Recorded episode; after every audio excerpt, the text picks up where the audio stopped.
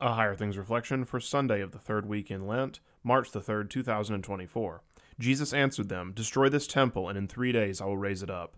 The Jews then said, This temple has been under construction for forty six years, and you will raise it up in three days? But he was speaking of the temple of his body. John chapter 2, verses 19 through 21. In the name of Jesus. Amen. The temple in Jerusalem that Jesus references here was originally built by Solomon, David's son, and was central to the worship life of the Jewish people.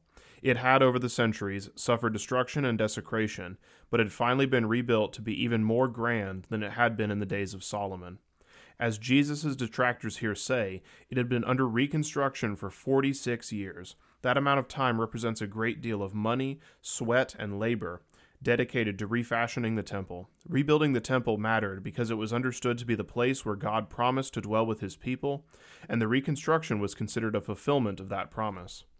It makes sense to us that we would find God in the beautiful and magnificent, perhaps in a spectacular sunset or in a gorgeous building. Indeed, Christians have also built beautiful churches to house, direct, and inform our worship of God.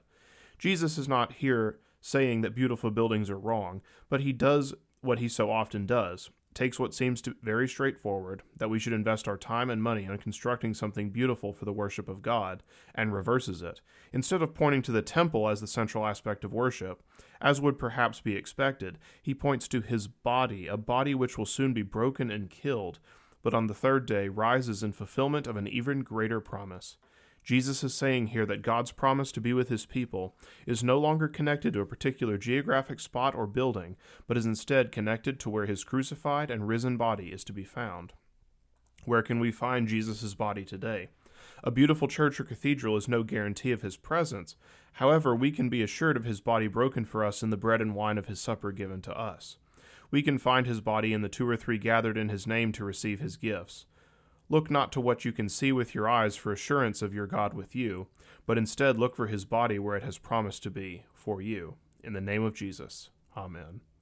O God, whose glory it is always to have mercy, be gracious to all who have gone astray from your ways, and bring them again with penitent hearts and steadfast faith, to embrace and hold fast the unchangeable truth of your word. Through Jesus Christ our Lord, who lives and reigns with you in the Holy Spirit, one God, now and forever. Amen. I thank you, my heavenly Father, through Jesus Christ, your dear Son, that you have kept me this night from all harm and danger, and I pray that you would keep me this day also from sin and every evil, that all my doings in life may please you. For into your hands I commend myself, my body and soul, and all things.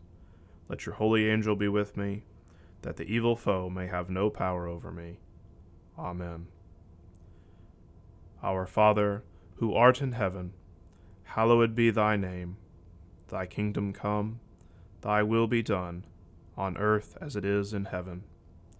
Give us this day our daily bread, and forgive us our trespasses, as we forgive those who trespass against us.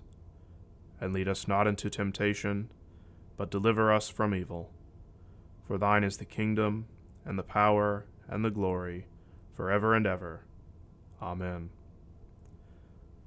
I believe in God, the Father Almighty, maker of heaven and earth, and in Jesus Christ, his only Son, our Lord, who was conceived by the Holy Spirit, born of the Virgin Mary, suffered under Pontius Pilate, was crucified, died, and was buried. He descended into hell. The third day he rose again from the dead. He ascended into heaven and sits at the right hand of God the Father Almighty. From thence he will come to judge the living and the dead. I believe in the Holy Spirit, the holy Christian Church, the communion of saints, the forgiveness of sins, the resurrection of the body, and the life everlasting. Amen. The Lutheran Reader's Bible helps you develop a habit of devotion and Bible reading so you can slowly but intentionally understand and grow in God's Word through introductions to the 66 books of the Bible, guided reading plans, and more. This Bible builds your confidence to study Scripture on your own. The Lutheran Reader's Bible, now available from Concordia Publishing House.